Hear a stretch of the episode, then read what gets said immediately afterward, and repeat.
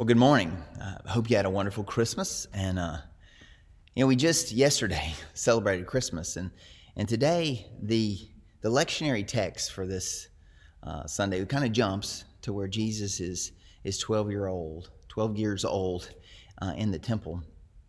Even where I thought about, you know, let's preach something else. But I decided to go with that passage this morning, uh, right after Christmas. So this morning we're going to look at Luke chapter 2 uh, starting at verse uh, 41. So Luke 2 41. Now his parents went to Jerusalem every year at the feast of Passover. And when he was 12 years old, they went up according to the custom. And when the feast was ended, as they were returning, the boy Jesus stayed behind in Jerusalem. His parents did not know it. They supposed him to be with the group. They went a day's journey, but they began to search for him among their relatives and acquaintances. And when they did not find him, they returned to Jerusalem searching for him. After three days, they found him in the temple sitting among the teachers, listening to them and asking them questions. And all who heard him were amazed at his understanding and his answers. And when the parents saw him, they were astonished. And his mother said to him, Son, why have you treated us so? Behold, your father and I have searched for you in great distress. And he said to them, Why were you looking for me? Did you not know that I must be in my Father's house? And they did not understand the saying that he spoke to them. And he went down with them and came to Nazareth and was uh, submissive to them. And his mother treasured up all these things in her heart. Let us pray. Dear Lord, we. Uh, as always, thank you for your word, and we just invite you to be at work among us as we just pause and uh, take a little time to look at this passage and think about what you may want to share with us. I pray that all that is said be for your glory. In Jesus' name, amen. Well, this passage, you know, where Jesus uh, kind of gets lost, where Mary and Joseph lose him. Whenever I think about that, I, I certainly think about um, being lost myself at times, but certainly losing things. And, and I was thinking about it this week, and you know, just uh, aware of. I remember when I was a kid, and, I, have used this kind of illustration before in, in, preaching, and you know about being lost or being uh, forgotten. And when you know when you were in the the store with your parents, maybe a grocery store or shopping at the mall or something. And as a little kid and you know holding your your parent's hand and maybe let go and then you pick it up again and walking. And, and at some moment you look up and realize that's not my parent. It's not your mother or your father whoever you thought it was. And you realize oh my goodness i i am lost. And you freak out as a kid. Well you know, after I had children, I realized, you know, that's a that's a really scary moment, but it is even a scarier moment when you're the parent and you reach down and grab the hand of of a child thinking it's yours and look down and realize this isn't my kid. Some other kid has been next to me and where's my kid and you look around and, and you can't find them and, and you have to get frantic and then you know your mind goes all over the place and you, get afraid and wonder and, and you look and, and finally find them. Those moments, that's this kind of frantic idea of Mary and Joseph who've lost Jesus. You know, this wonderful gift and the promise, and, and they've lost him.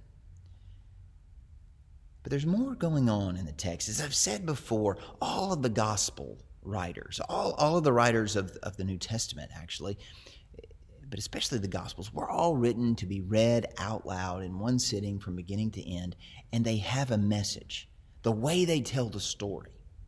And you have to remember, Luke is writing, telling the, the facts and what happened, but in a way that, that prepares you for kind of part two, because Luke will also write the book of Acts. It talks about the, the work and the acts of the Holy Spirit among the early church and the beginnings of the church. And to where Luke has a way that he's writing. He's writing to give an orderly account, to tell you the facts, but the way and what what stories and what things he chooses to say and how he says them have often another layer to them, along with all the gospel writers. That's that's how they communicated. So I want us to just think about what's going on here. That you have Jesus who's who's been, you know, they've assumed that he's with them. You know, it's not that they're bad parents. That you know, they, they I mean, they miss him for a day, but they, they traveled with with relatives, with you know, extended family and friends and groups of people. So there was the assumption that he was with them. He was just hanging out with somebody else. And there's also, you know, this idea. It's not like they lost baby Jesus. Um, he's 12, and and you know, really in the ancient world, there there wasn't adolescence. Adolescence is a fairly new uh, kind of phenomenon that we have uh, developed. That you know, really, at the age of twelve, a, a Hebrew boy, a Jewish boy, was responsible. They they'd become responsible for keeping the law, and and while they weren't fully a man yet, they they were kind of uh, an adult. You know, they, they'd reached the age of kind of accountability, and so it's not like they lost a, a little bitty kid.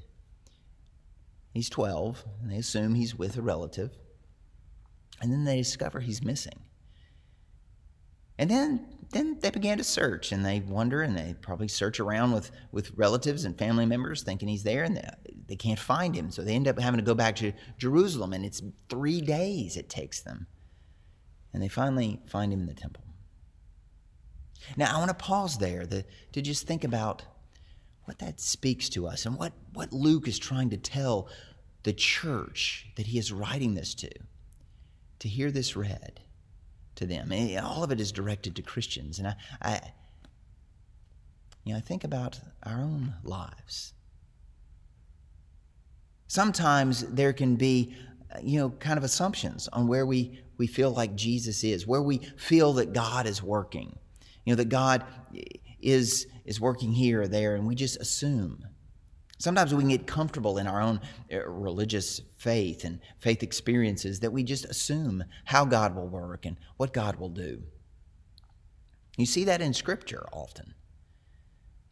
The assumption that, that God will be here, or God will do this, or God will do that. And, you know, it's one of the things in, in the Old Testament you often see that, that kind of gets Israel into trouble that the kings and the people would, would say, well, you know, we've got the temple. Even the false prophets that they didn't realize were false prophets at the time. They were just saying, you know, everything's good because we've got the temple. You know, we've got the Ark of the Covenant or we've got the tabernacle. God's on our side. All things, it's going to be good. That's how God works. we God's with us. But they wouldn't listen to that one prophet saying, you know, it's not about your assumptions or, or, having a, a building dedicated to God. It is how your heart is close to God and what God wants in, in your life. And, and that would often cause trouble if you read it in the Old Testament. The assumptions that God will be with us. We've got the temple. But we can even do that today. I can do that. You know, I'm standing here at the you know sanctuary at St. Luke's sometimes we can just assume you know god's at work in the church and we look at the church as a building and you know god's god's kind of there and we're going to go visit visit jesus on sunday. And sometimes we can get into a rut of assumption of where and how god works.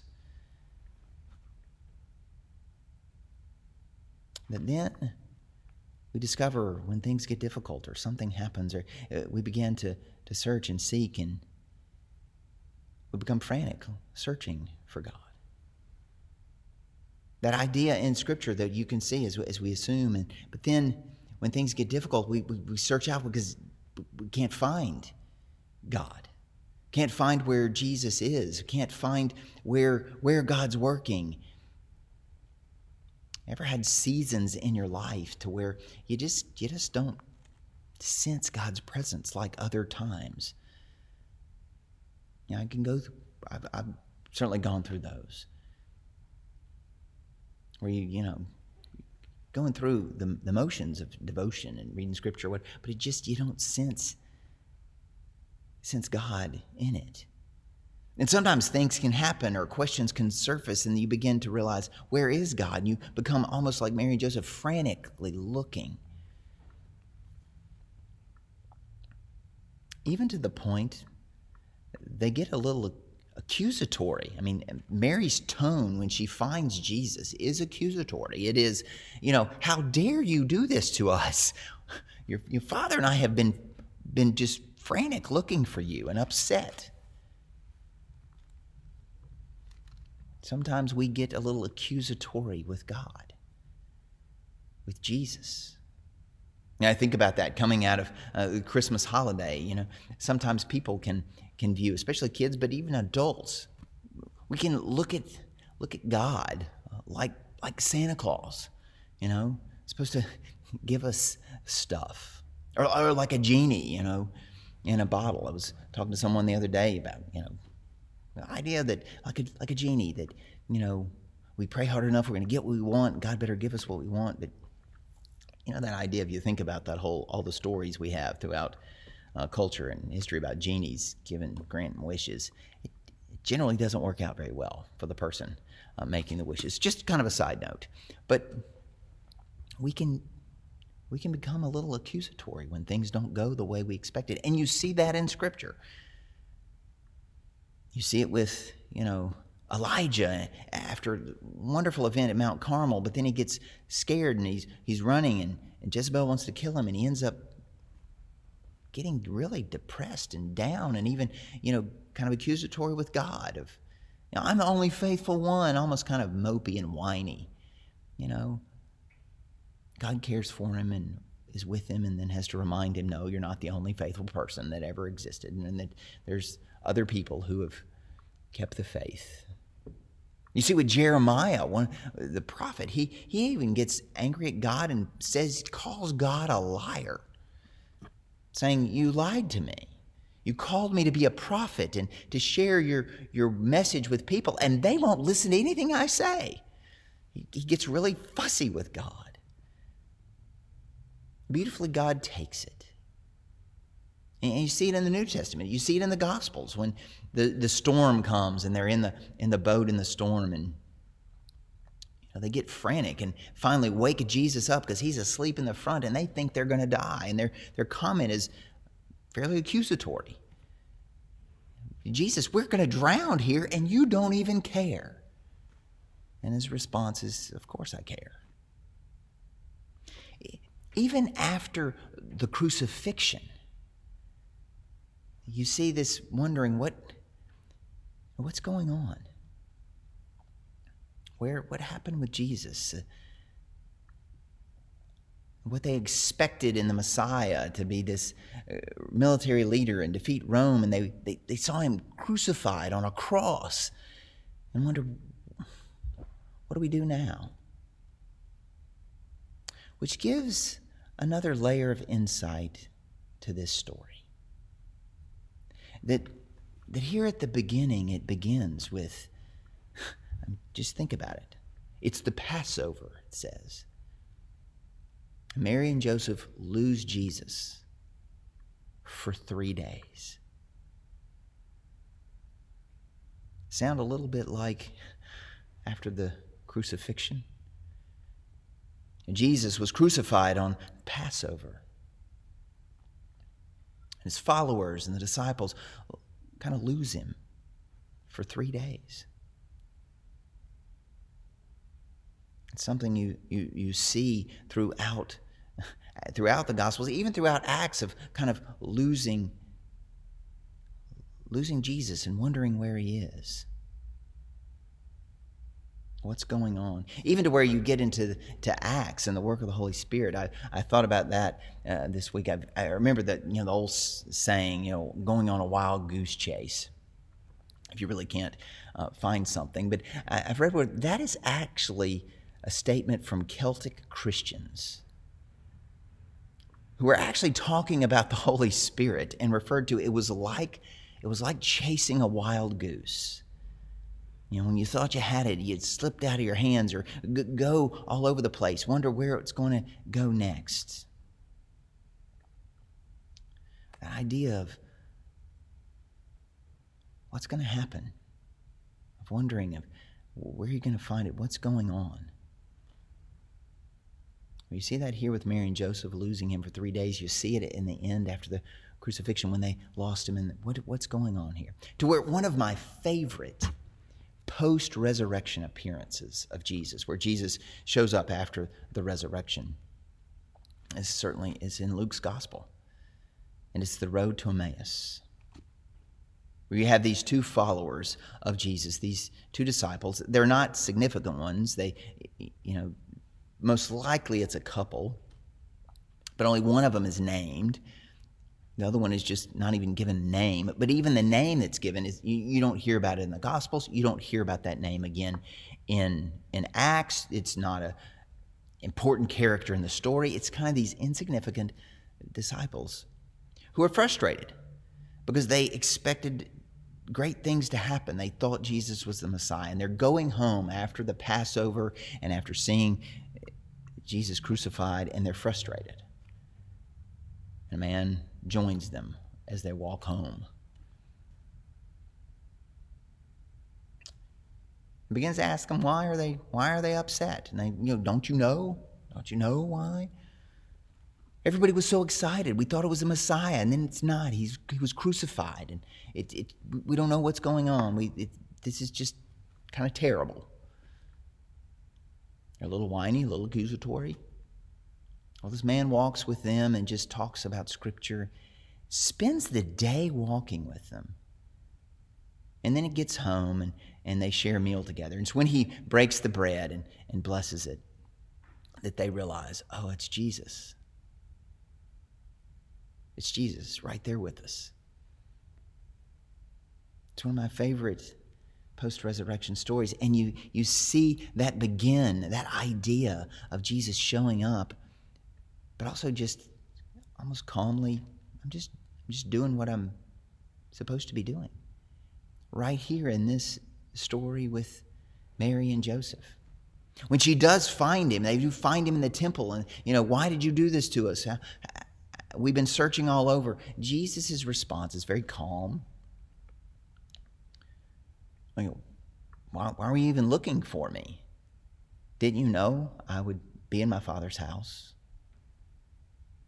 Didn't you know I would be learning and seeking? And even here, they're astonished that he, he, he's the one asking questions, but then he's also astounding people with his own answers, which is so like Jesus in the Gospels. Answer a question with a question, but then amazing how he answered, answered it. But it's just, didn't you know I would be here doing my father's work and in my father's house? That's also how it goes in our lives so often. Frantically search and seek, or, or even accusatory with God, and then it just realize Jesus has just been there doing what he said he would do. Now I'm reminded of that old that poem, Footprints in the Sand, I think is what it's called. But you know, the person's life is like walking on a on a beach in the sand, and um, they see their footprints, and and they see two sets when they become a you know follower and, and, Jesus walking with them, two sets of footprints in the sand. But then the frustration comes because at the moments of most difficulty in their life, they only see one set of footprints. And they kind of get upset and, you know, why did you abandon me in those difficult moments? And it's like Jesus just says, I didn't abandon you.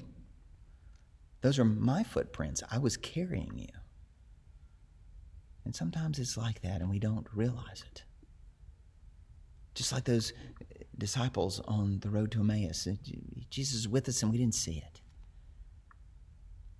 Or like in the book of Acts, the Holy Spirit shows up, the Spirit of Jesus shows up in places we weren't expecting. Or even with, with the disciples at the end when they're, you know, frustrated and Jesus shows up to them and he why are you so shocked? Is almost what he's saying. This is what I told you was going to happen. I told you I was going to rise. on the third day. And you think about that with all the other promises in the Gospels that Jesus makes. I told you I would, I would never leave you, forsake you. I told you I would be with you.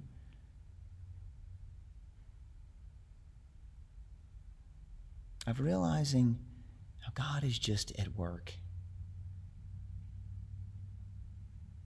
And, and no, there's tragedy in all of our lives. There's frustrating moments. There's times that we get difficult and we want God to do something that maybe God didn't. We get frustrated that God didn't give us something we want or that God doesn't speak to us in a certain way. People will talk about that to me. You know, God, God doesn't talk to me. Like, I want God to talk to us. Well, know, be careful with that. I said before, it, you know, it doesn't say in Scripture God so loved the world that he sat down and had a conversation with it. It said he sent his son to die for to die for us. It's part of the story. And you see it in a subtle way with Mary and Joseph here. That's it's, when she says, "Your father and I have been searching for you," Jesus' response, and it's not it's not bad towards Joseph. It's not derogatory towards him, but he simply says, "But but didn't you know I I would be in my father's house?"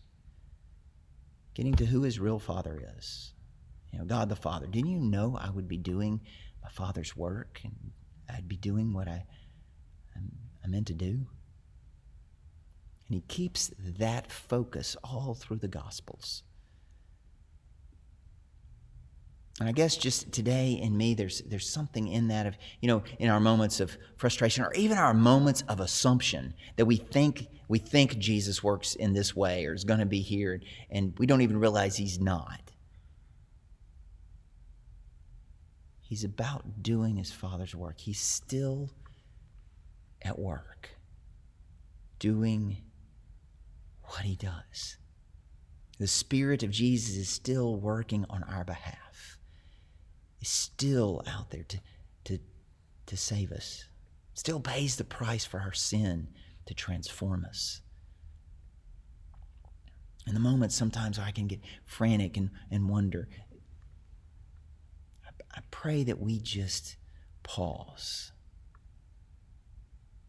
May we hear the promises of Jesus that He'll never leave us nor forsake us, that He is with us, that He's working on our behalf, that He's a mediator on our behalf, that he goes to prepare a place for us, whatever promises he makes, that he's working, he's there.